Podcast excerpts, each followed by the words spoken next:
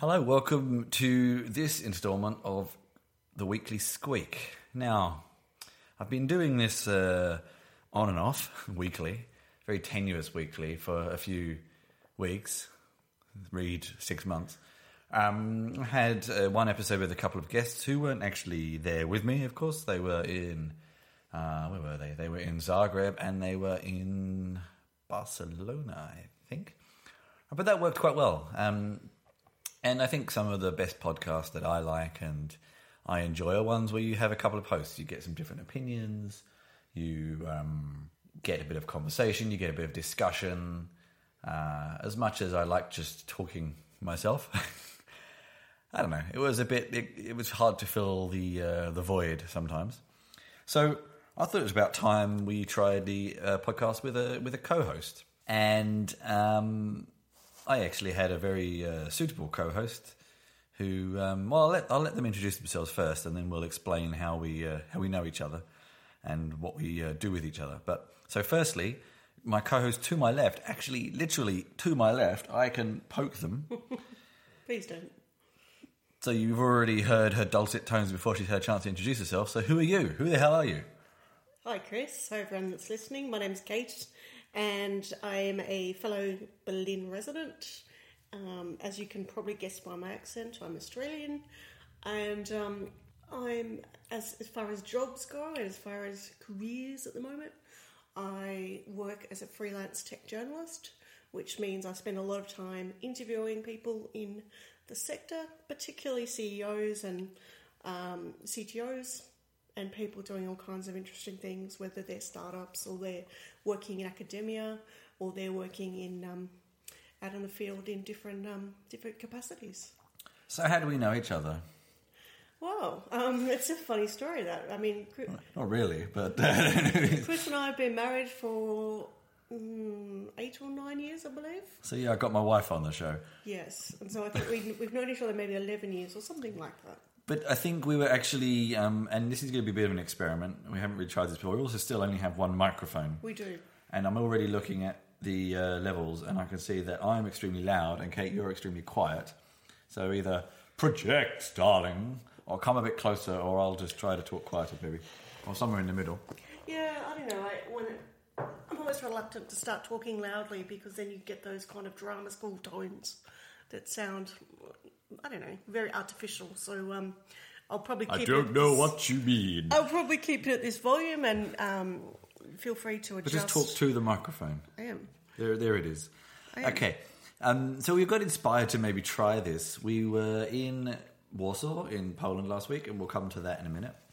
Um, but as part of that, one of the, or some of, not one of, some of the guests were a um, professional podcasting couple called the Gillmor Gang, Steve and Tina Gillmor. And they were a very interesting couple. They're a very nice couple, being around the tech scene for quite a while. And they've also been doing this podcast together. That's right. And we kind of thought, and it's not actually, I mean, it's not the only podcast, not even the only tech podcast I've heard with couples. So, and seeing as I had a ready made co host in the same uh, 75 square meters as me, I thought, why not try? So we thought we'll give this a go, see what happens. So basically, um, much like the accompanying blog, I may have a particular topic I'd like to discuss. Um, but also, we'll talk about some of the things we've been writing about, some of the people we've been speaking to, where we've been the past week. So, where have we been in the past week, Kate? We've actually spent some time in Warsaw, in Poland.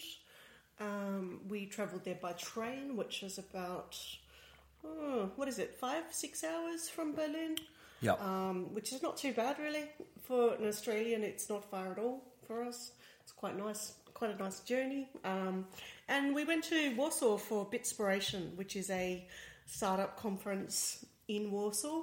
Interestingly, I think most of the people involved were actually from um, another part of of Poland. They were from um, Krakow. yeah. There's a lot of rivalry. I actually found out. So I'm eating raspberries. I do apologise. Um, I actually found out doing a walking tour after Kate had left that one of the main reasons between the rivalry, aside from the fact that big cities in countries always like to rival each other, True. is that at some point in the past, um, the king of the time uh, moved the capital from Krakow to Warsaw, and they still haven't got over it.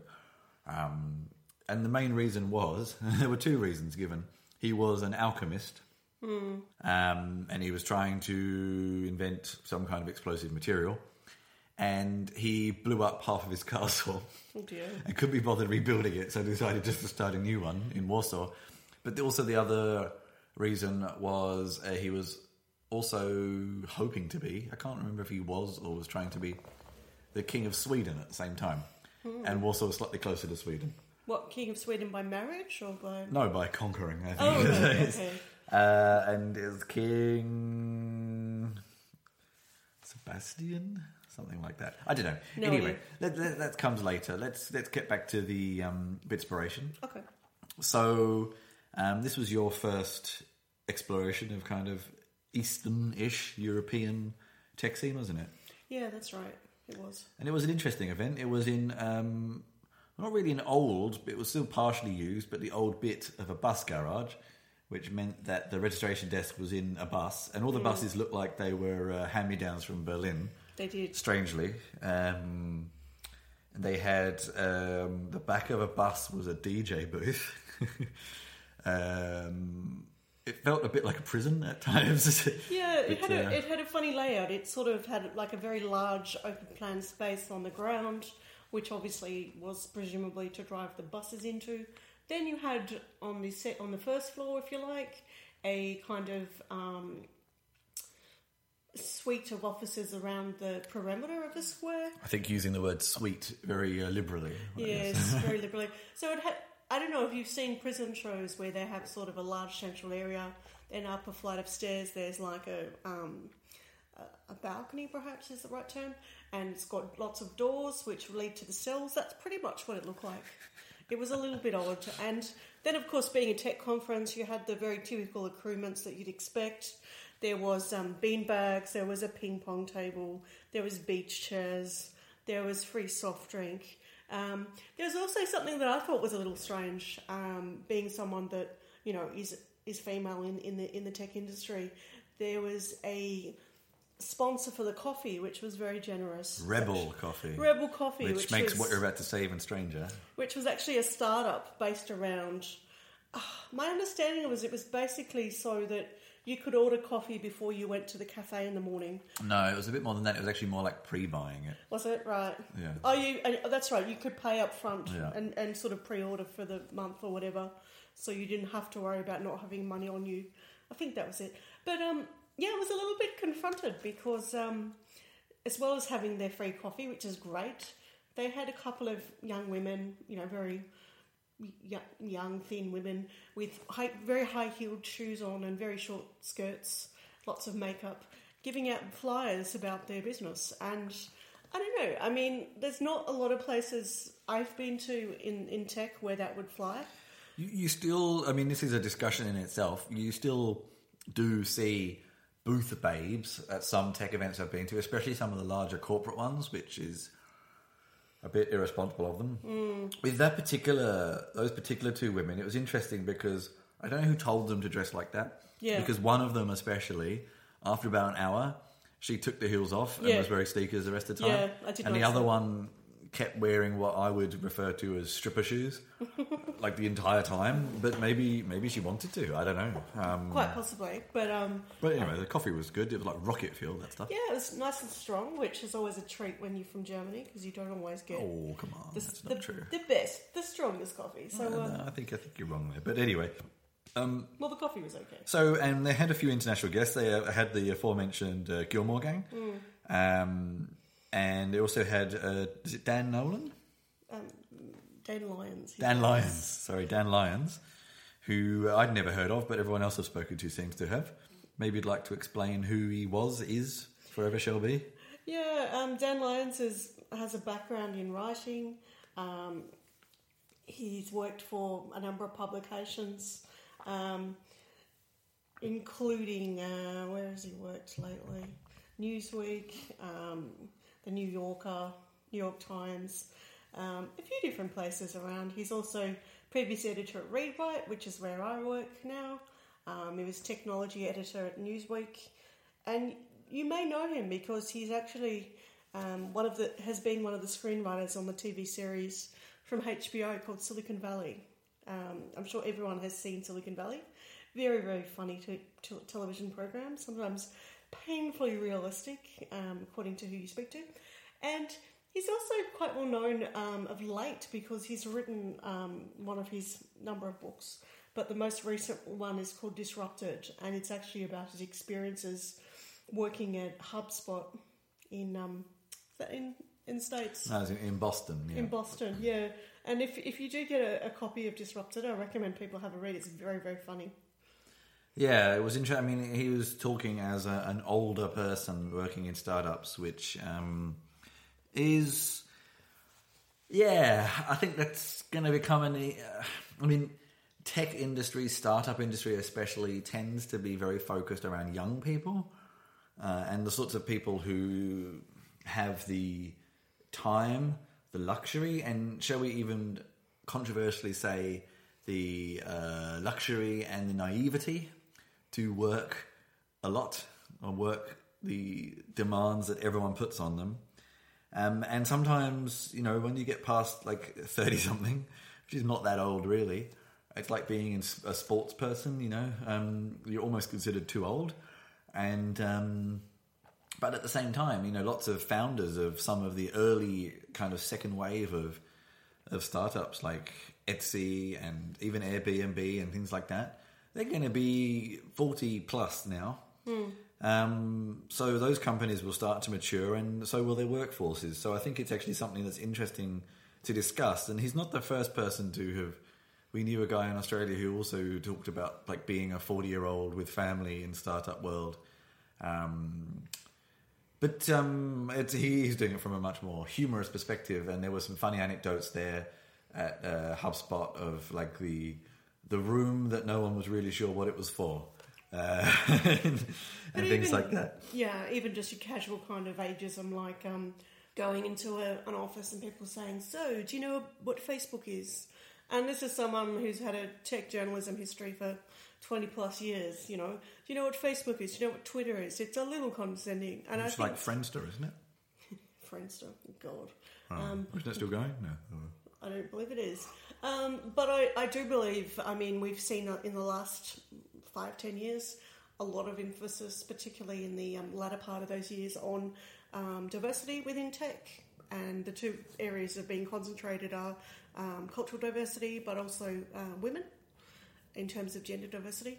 And I'm, I'm thinking age diversity or um, ageism as a as an actual discriminatory issue will become more of a more of a, um, as more of a something I don't know more of something that is perhaps But you, you bring up an interesting point here because surely one of the positives, perceived positives of the tech and startup world is that you're a countermeasure, you're an active rebellion against the established, um, well, okay, let's talk more generally, but the established middle aged white male. And okay, the white male maybe isn't being so successful, but the age is. And maybe that industry doesn't want to be old. Yeah, Maybe that's half the point. I don't know. And we say this as two people who are getting close to that age. Yeah. So it's something that has actually been bothering me. I do sometimes go to tech places and I feel old. Um, and I'm only 35, so. Yeah, I mean, I think it's a it's an interesting point because it's not only that people have had successful careers that are aging, but it's people are entering the workforce in the tech industry a lot a lot later in some instances. Um, Upskilling after an old industry has collapsed, I guess. particularly um, as as is my experience. I mean, I think the notion that people have one career is certainly not the case in tech. Long dead. um, far far from um, the reality anymore.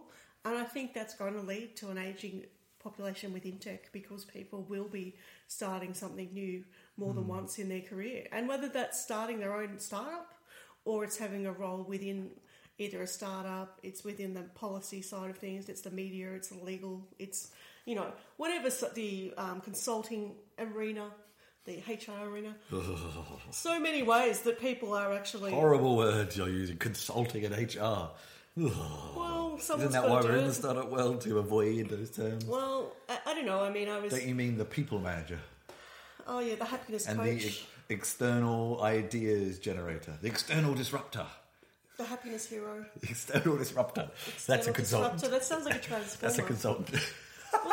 Even better. It's a funny one. I was actually reading something today about a startup in in the states, and the states is often your example. And it was two people that I don't know. You want to slap them if you met them. They basically wrote a fairly. I won't mention the company, but they wrote a fairly long diatribe about employing some people, and um, there was a contract involved, and that they, as as founders, they signed it without having really read it.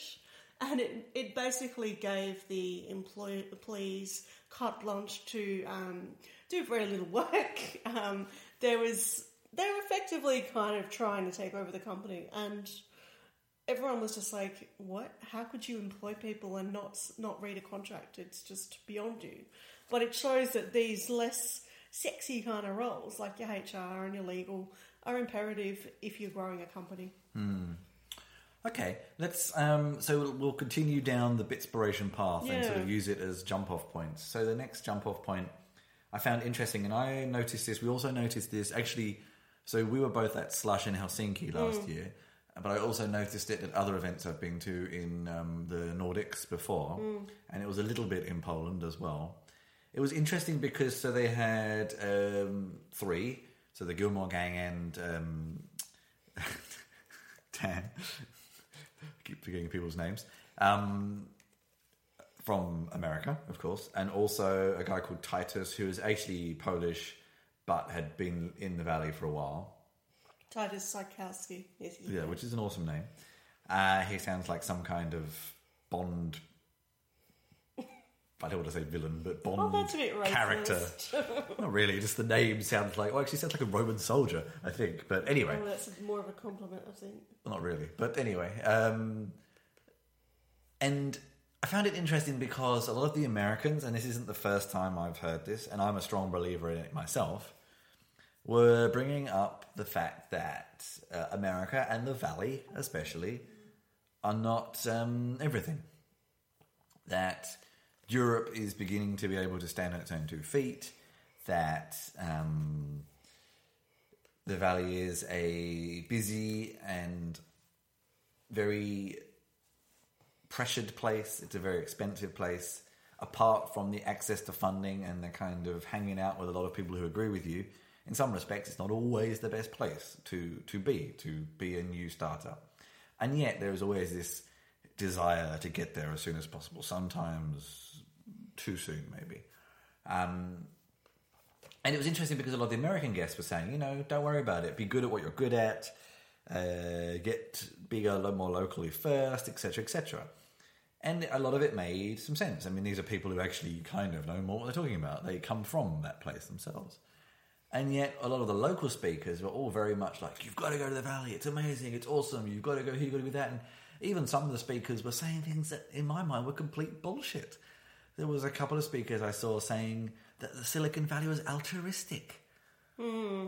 The notion I don't get that. I don't know where that comes from. they were kind of peddling a notion. I know it was well intended, but the notion was that, oh, you know, there's a great Polish community of 30,000 plus people, which there is, but these people will look after you, you know, go there and people are supporting each other and helping each other.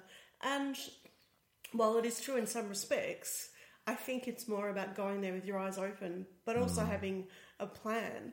And I think Titus made some really good points about that. I went to a session he was um, presenting, and it was about if you if you're going to go to Silicon Valley or you're going to go to San Fran, wherever you know you're focusing, um, make sure that you're going with a plan in mind. You've got a list of who you're going to speak to. You've got their contact details. You've got a, um, some purpose of what you're actually trying to achieve in those conversations, whether it's funding or it's you know contacts or whatever. But also, um, he was a bit talking about it in a more of a strategic way of actually saying things like, well, you know, how are you going to make it so that you have meaningful interactions with those people? For example, can you help them with something that they need from you rather than just take, take, take? And it was an interesting one because um, the impression I got of a lot of the audience, there were they were for a startup community in some respects, they were a fairly reticent kind of audience. Mm, very quiet. almost shy, I would say. I mean, to be fair, there are some, some people that were quite young, and I'm not sure if they were students or they were actually running their own businesses. Um, I think there was a lot of people there that weren't in the startup scene, but were very interested in getting involved, seeing it perhaps as a way out of um, their, you know, a change of career. And I think one thing that was very much coming across, particularly from the Americans, was the notion that you know you need to put yourself out there, you need to have meaningful engagement, you need to be memorable, you need to be helpful, you need to be um, able to sell yourself, but also have a little bit of humility, um, and that you need to you know have a point of doing these things, and you know, one thing that I'm just cycling this back, one thing that was also coming across was also the notion that, well, you know, staying in staying in Poland or somewhere in, in Eastern Europe, wherever, and actually having your own business, successful business where you're funded or you know you make a profit, you employ a number of people, small or large, and they're able to feed their families, and that can being considered a success as well.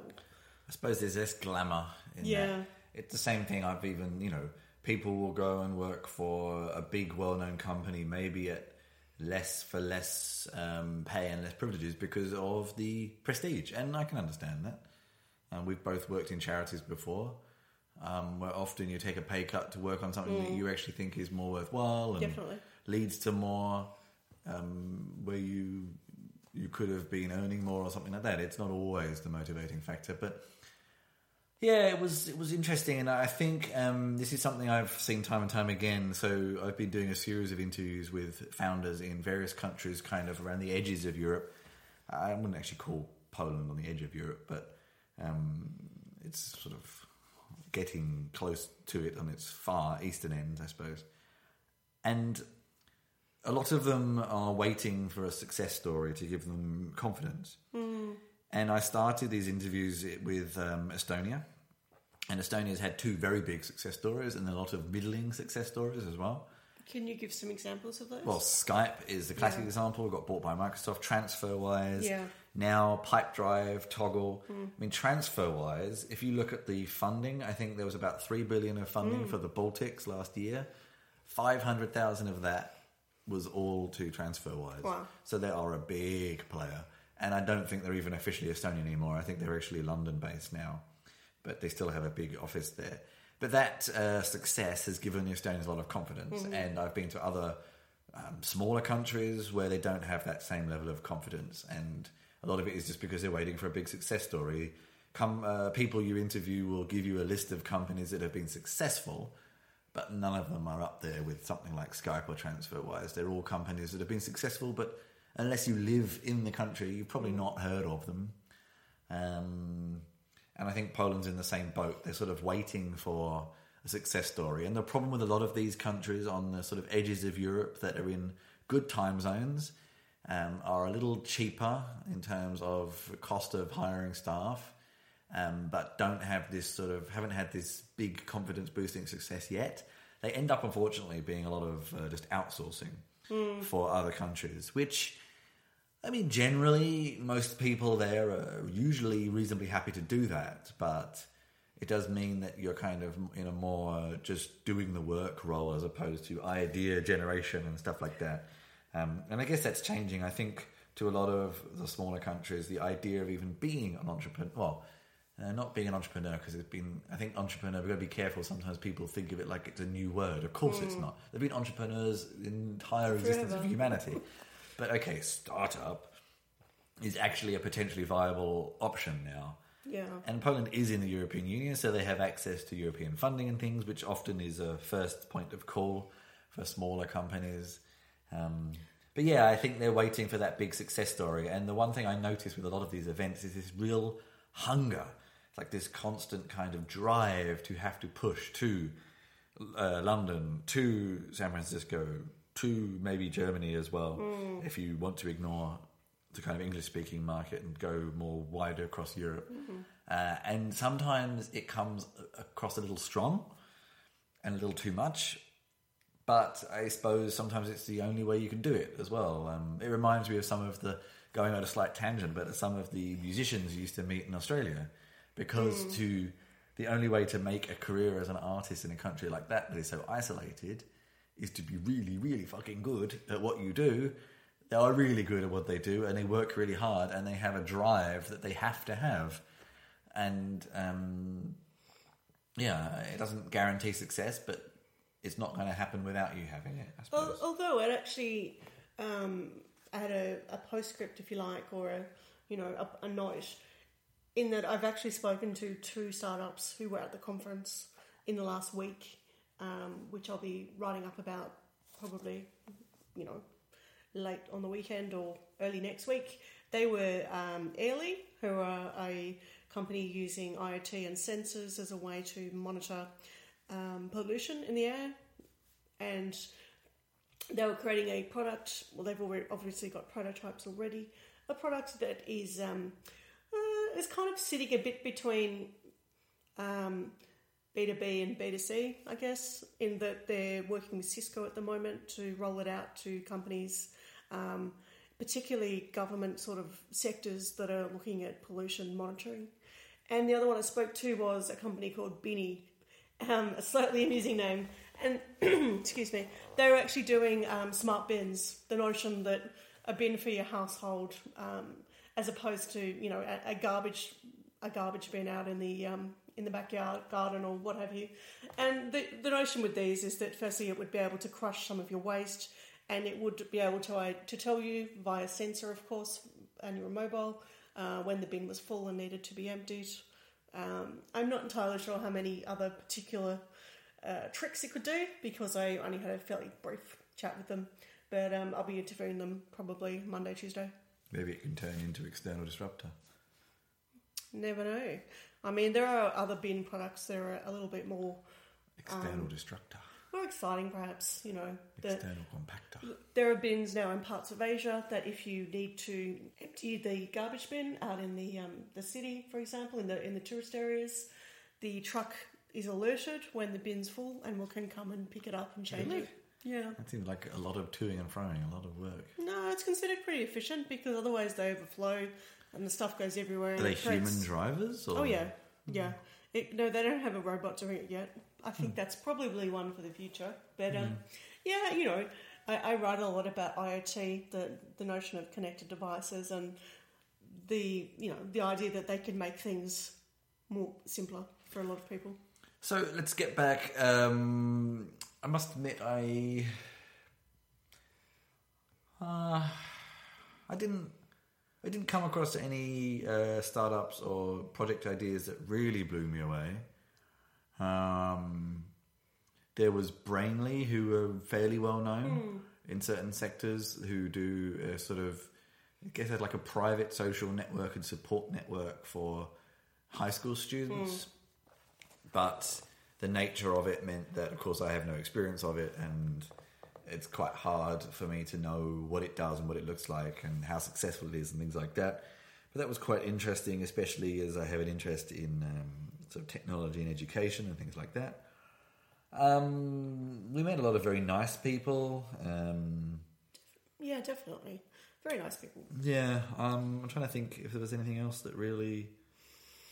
There was uh, one company whose name escapes me right now, but I sort of recognise the name Van Gogh or something like that. Van? Gogh, that's right. Yeah. Yeah, do the art, That's and right. you can use an uh, augmented, Augmented augmented reality reality. app to look at the artwork on the wall. I'd actually like to give that a go. That sounds like a really cool Yeah. idea.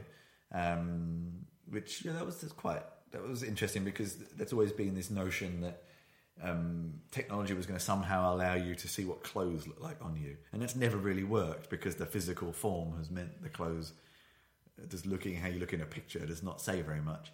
But projecting a piece of artwork onto a wall or something that actually is kind of that's pretty viable um, because uh, art, of course, is three D, but it's just a picture or something. Uh, you know, it's actually quite a cool idea. I'd be interested to try that out.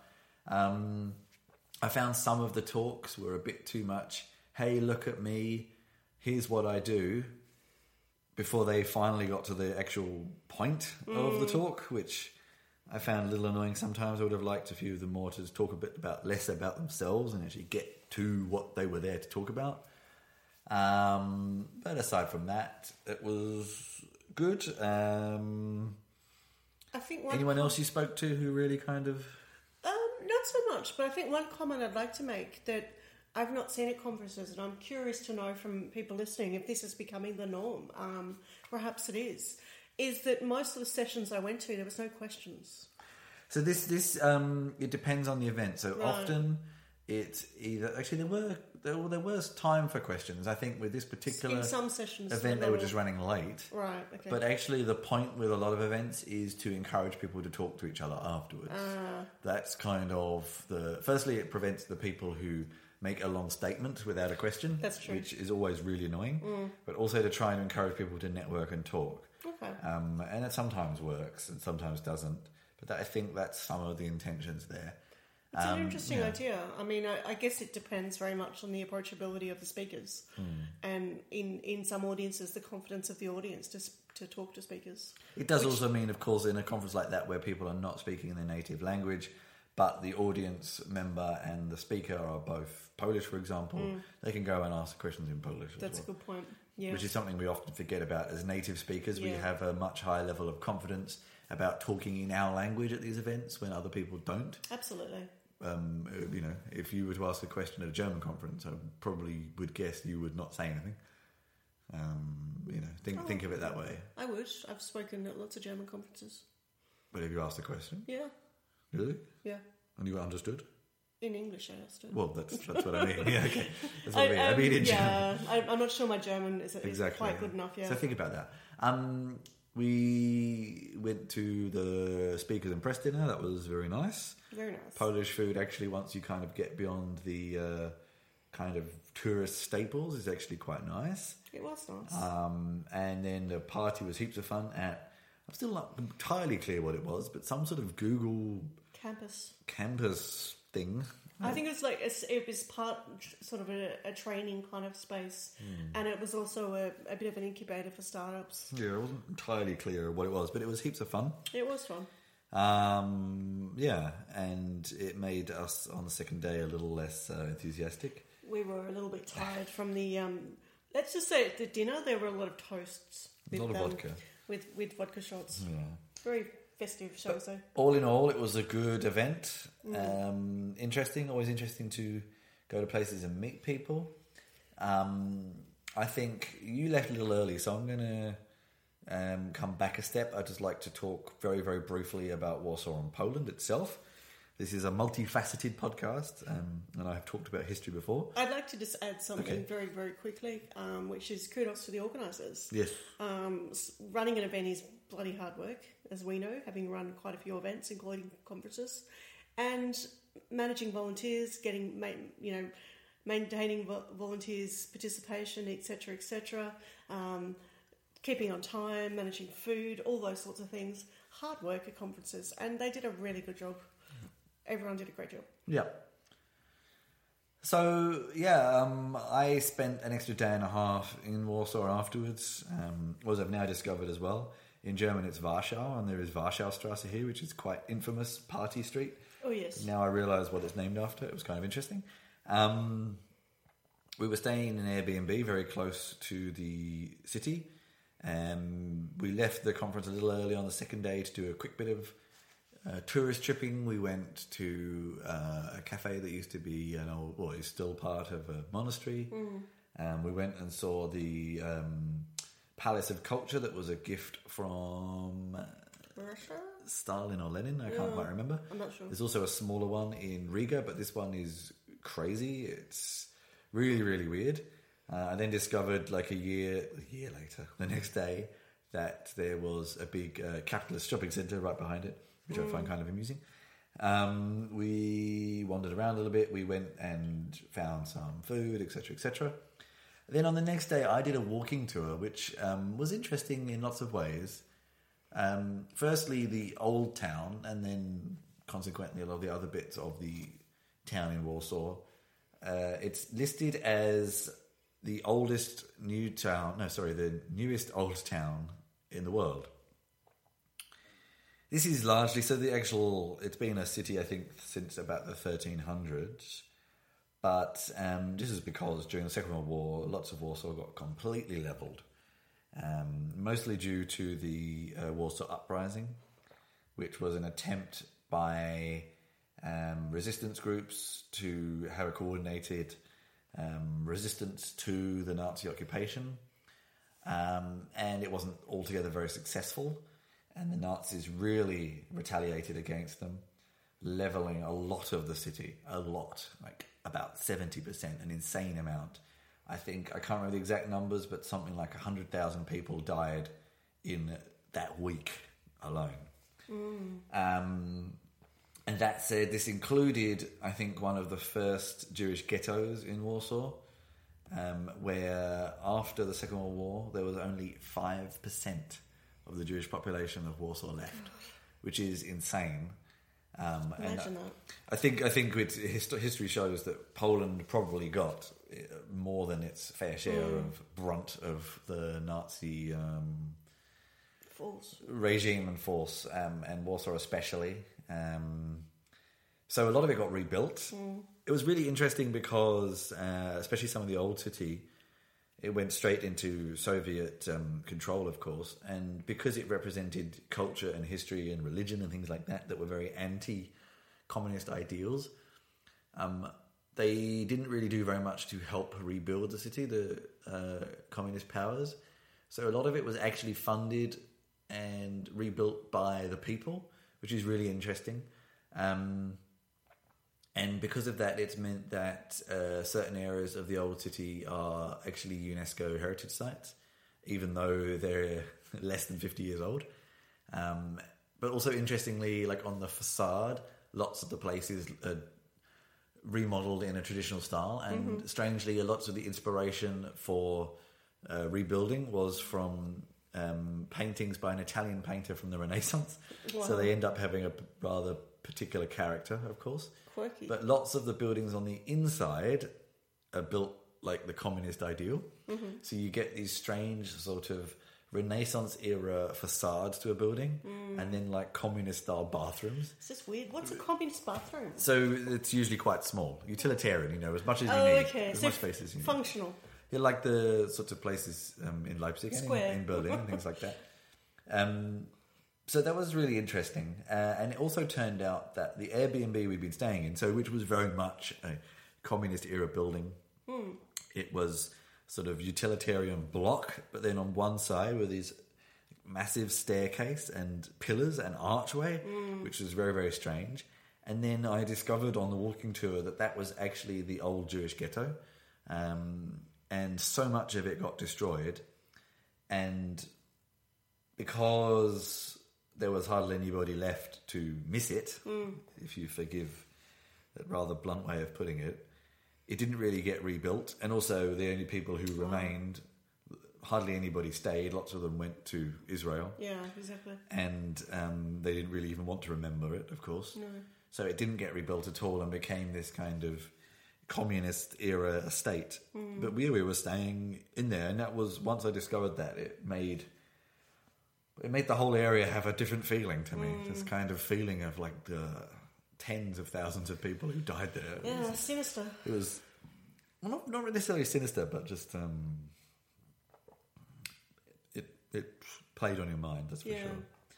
So yeah, it was interesting. Um, I read somewhere that at some point in the past, Warsaw was named the second most boring city in Europe to Brussels, Wow.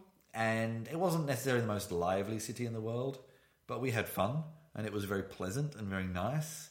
And I guess the rebuilding work had meant that a lot of places were quite clean. Yeah, definitely. Inside the whole kind of tourist ring, it's very set up for tourists. Yeah.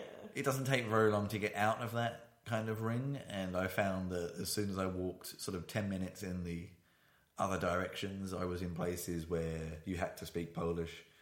Um, I didn't really know what was going on, um, and it was quite different. And then we were told by locals there that as soon as you get maybe half an hour out, it turns into a very different sort of city.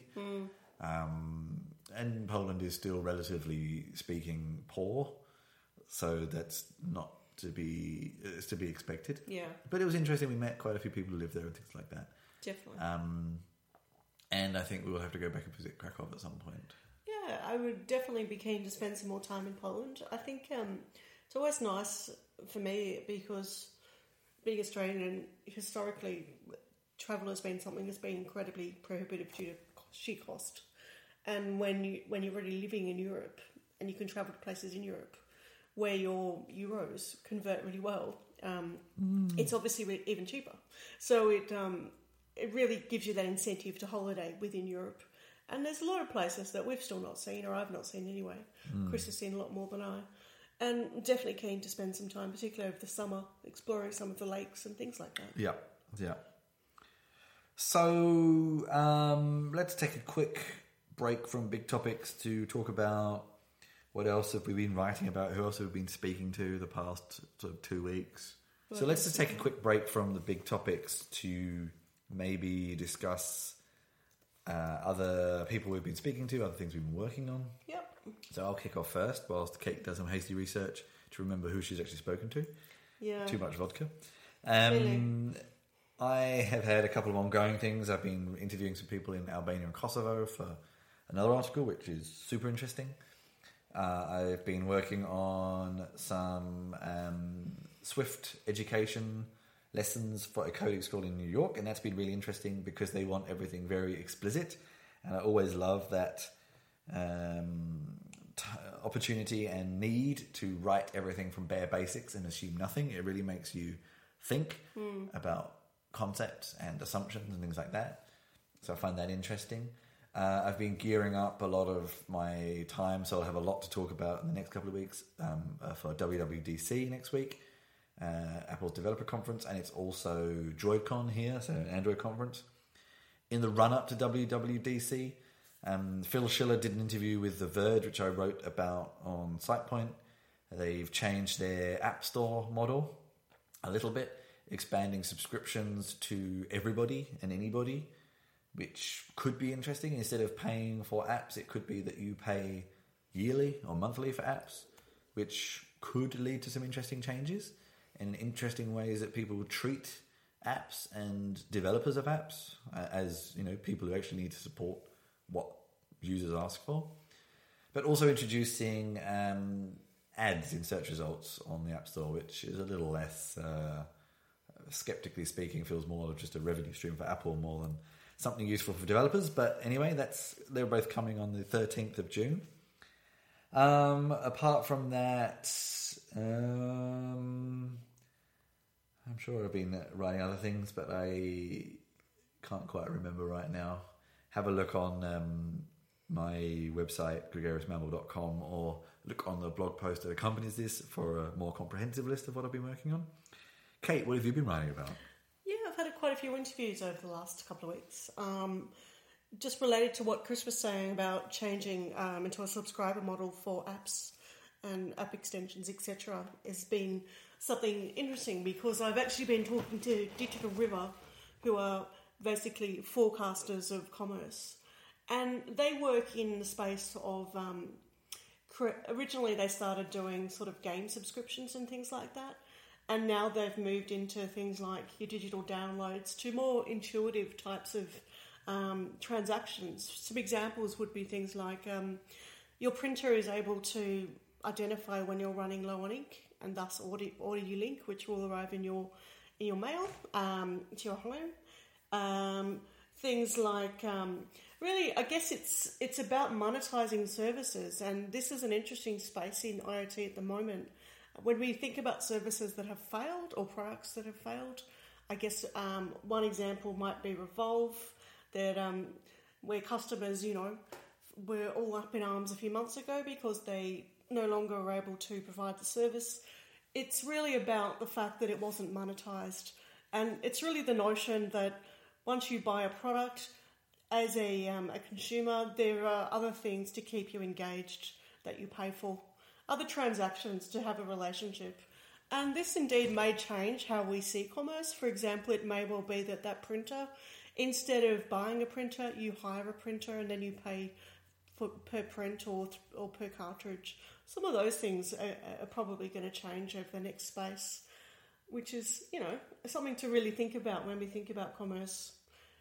I guess other things, I've been talking to um, people in Jaipur, um, in India, both at um, at Cisco and also at the um, the government offices there regarding some of their work there towards making Jaipur a smart city, where they're looking at things like um, putting in smart lighting that also has um, uh, cameras for emergencies and also is, is able to to, to do, do a level of monitoring for things like um, you know a mysterious package in the subway or things like that.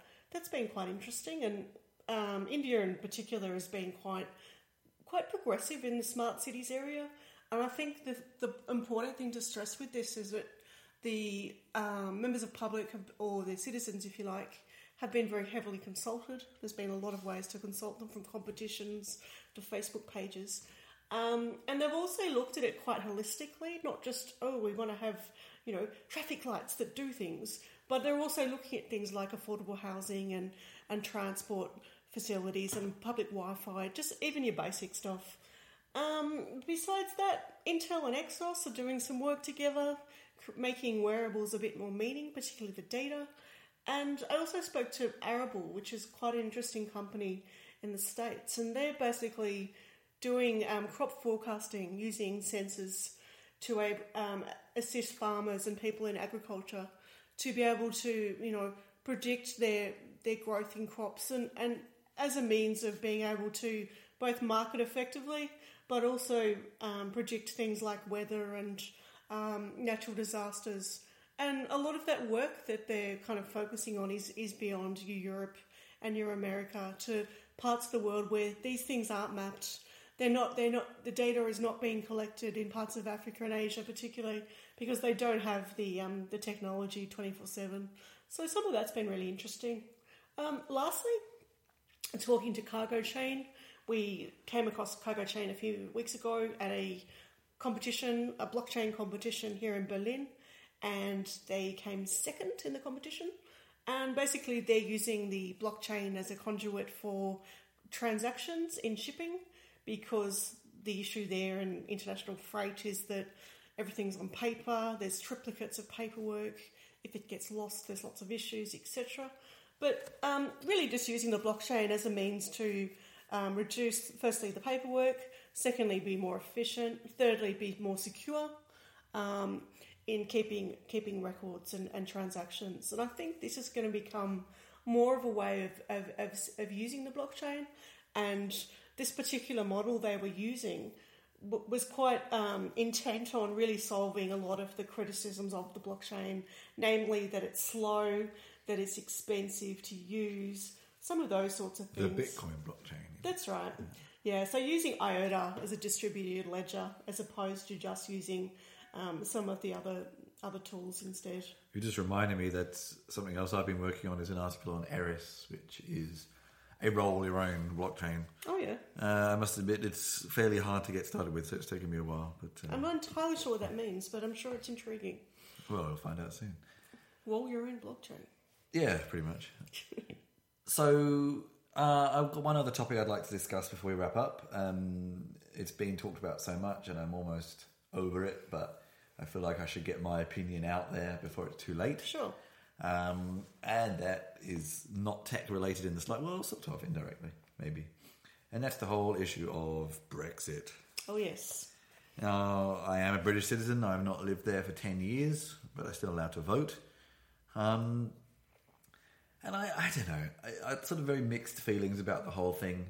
I think a lot of it for me is the feeling of, there's a couple of things. There's the feeling of having a status taken away from, having the potential to having a status taken away from you that you've got used to, which is not something I ever thought I would have to face in my life. And it's kind of very selfish and privileged of me to say that, but that's not something I ever thought would happen. Um, it's the feeling of being a representative of a country that doesn't represent you uh, that's nothing new. Um, I've got lots of feelings on this whole topic of the kind of digital nomad versus the nation state, which mm. I've covered a little bit in the past, and I wouldn't mind having an entire episode to talk about this. Absolutely. But this kind of feeling that in these days it's it's easier than ever to live somewhere, anywhere, and work anywhere, mm. and yet we're going through a time when nation states are starting to really lock down again, and there's this kind of two very polar opposite movements happening. Yeah. Um, so there's a little feeling of that, you know, uh, being representative of a nation, and people will always think of a nation when they first meet you, even if it's nothing to do with you. Um, so there's a little bit of that, and I suppose mostly it's just that I don't even know if we want to stay in Europe, but it would be nice to be able to make the decision when I'm ready to make the decision, not be forced to make a decision, maybe. And basically, just the fear of the unknown. Um, if they vote out, who knows what will happen? And polls at the moment are in favour of leave, but I don't really trust British polling anymore, to be perfectly honest with you. Um, so we shall see. I mean, yeah, there's a whole bunch of thoughts here, but a lot of it is around that feeling of this increased feeling of nationalism and isolationism. And I'm a citizen of Britain and Australia that are both islands, so of course they're going to have this these feelings more in abundance. But Yeah. it's frustrating. I think it's also that feeling of. Um, I was saying this to Kate this morning of it always seems to be that there's certain issues that are very strongly, this is generalizing, but that are very strongly identified with older people. And by older people, I suppose we mean baby boomers, which is actually, you know, baby boomers are getting on a bit, but hmm. let's say 55 plus for sake of argument. And then the opinions that are usually the opposite, usually the opposite of those of the younger people. And sometimes it just feels like when will the opinions of younger people actually be the ones that get played out, as opposed to the older people? Like I can only think of British examples, but you know the Scottish referendum was largely shown to be supported by younger people, and it didn't happen.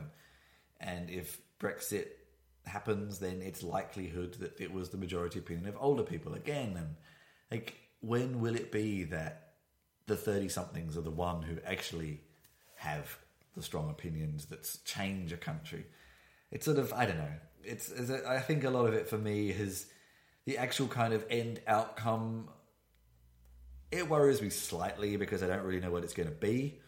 But it's actually more those feelings of just being in a society that it still feels so outdated and old fashioned sometimes. It doesn't represent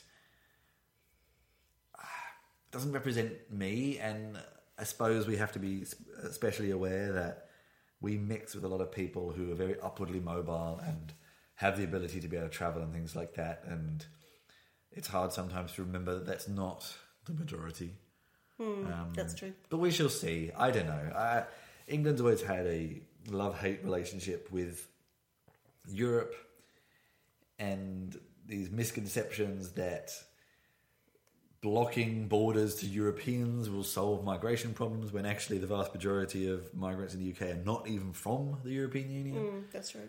Um, and oh, we've been here before so many times with these sorts of discussions, and it's just frustrating that we go round and round having these same conversations about fear of the outsider and etc. etc. And I, I suppose it's frustrating for me because it's a country I'm a citizen of having these discussions, but these points of view and opinions are not unique to the UK, not in the slightest, unfortunately. And we have just been to Poland. Poland's also going quite conservative mm. right now. And yeah, I don't know. I just sort of wanted to get my opinions out, and now I'm almost trying to avoid any news coverage of it and just waiting for the 23rd. By the probably the next time we get an episode out, something will have happened and we can Indeed. talk about the outcomes. Yeah.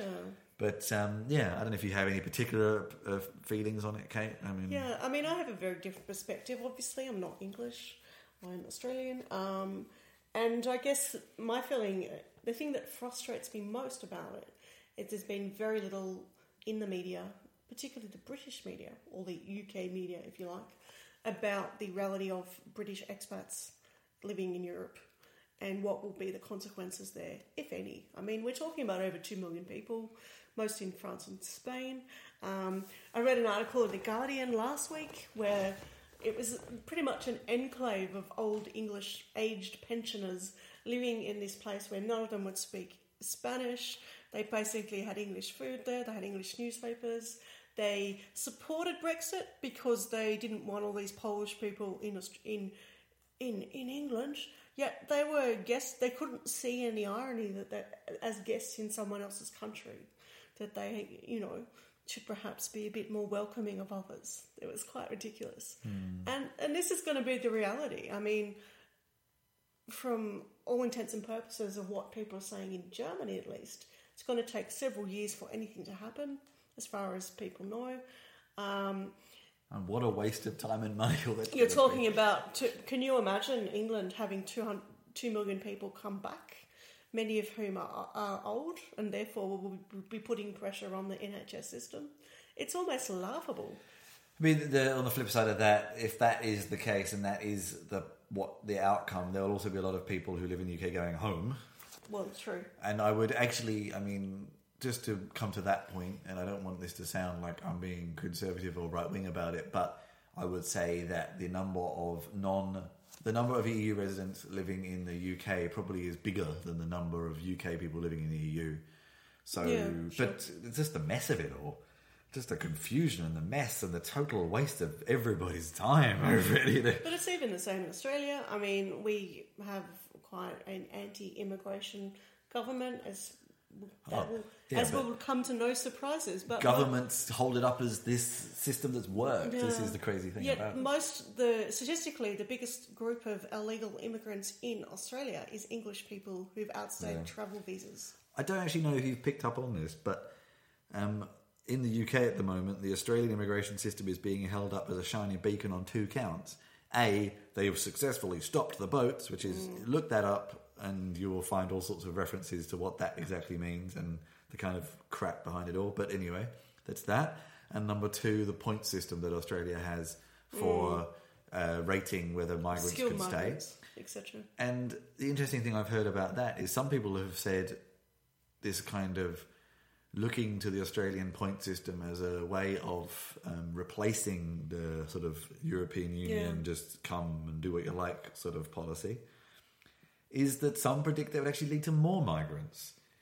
And if you have this policy, it, it's the same problem. It's like so if you let yourself into the European Union and say, "Well, we we don't want to have you, but we do want to have you," it's like, "Well, you you can't have your cake and eat That's it." right. And it'd be the same with the point system. It's like, well, just someone gets the sufficient points, you've got to let them in. It doesn't mm. give you any more or less control over who's going to come. You know, I think I sometimes feel like Britain, especially, always wants to be in Europe when it's convenient, be out of Yeah. Europe when it's convenient, and right. a lot of other things as well. UK and America both have this attitude of sort of, you know, well, we'll be with you when it's convenient. We'll be with you when it's convenient. We won't be there when it's not convenient, and etc. Mm. etc. And that sort of annoys me sometimes. Yeah, that's a fair comment. So yeah, we'll come back to that one. Uh, any other particular topics you'd like to bring up, Kate? Anything that's been on your mind? No. Well, we've been speaking for nearly an hour. Yeah, I think I'm starting to lose my voice. This is the first time we've tried this experiment. I'm pretty sure the sound was terrible. Yeah. Because we only have one microphone, um, and I can see the uh, waveform, and it's quite low, and I think it's Oh, probably dear. quite echoey. But we'll just keep, and we, I'm probably not going to do very much editing because of that, because it'll be hard to separate the soundtracks. And Kate, not being used to speaking on microphone, kept moving a lot, which made a lot of noise. So apologise for that. Sorry. I, guess I, I guess I should put this at the beginning. There's not much point in apologising for something you've already sat through. But um, it's like that thing that's always annoyed me when people fart or belch and then say, "Excuse me." It's like, well, it's a bit too late now. But anyway, that's a whole other discussion.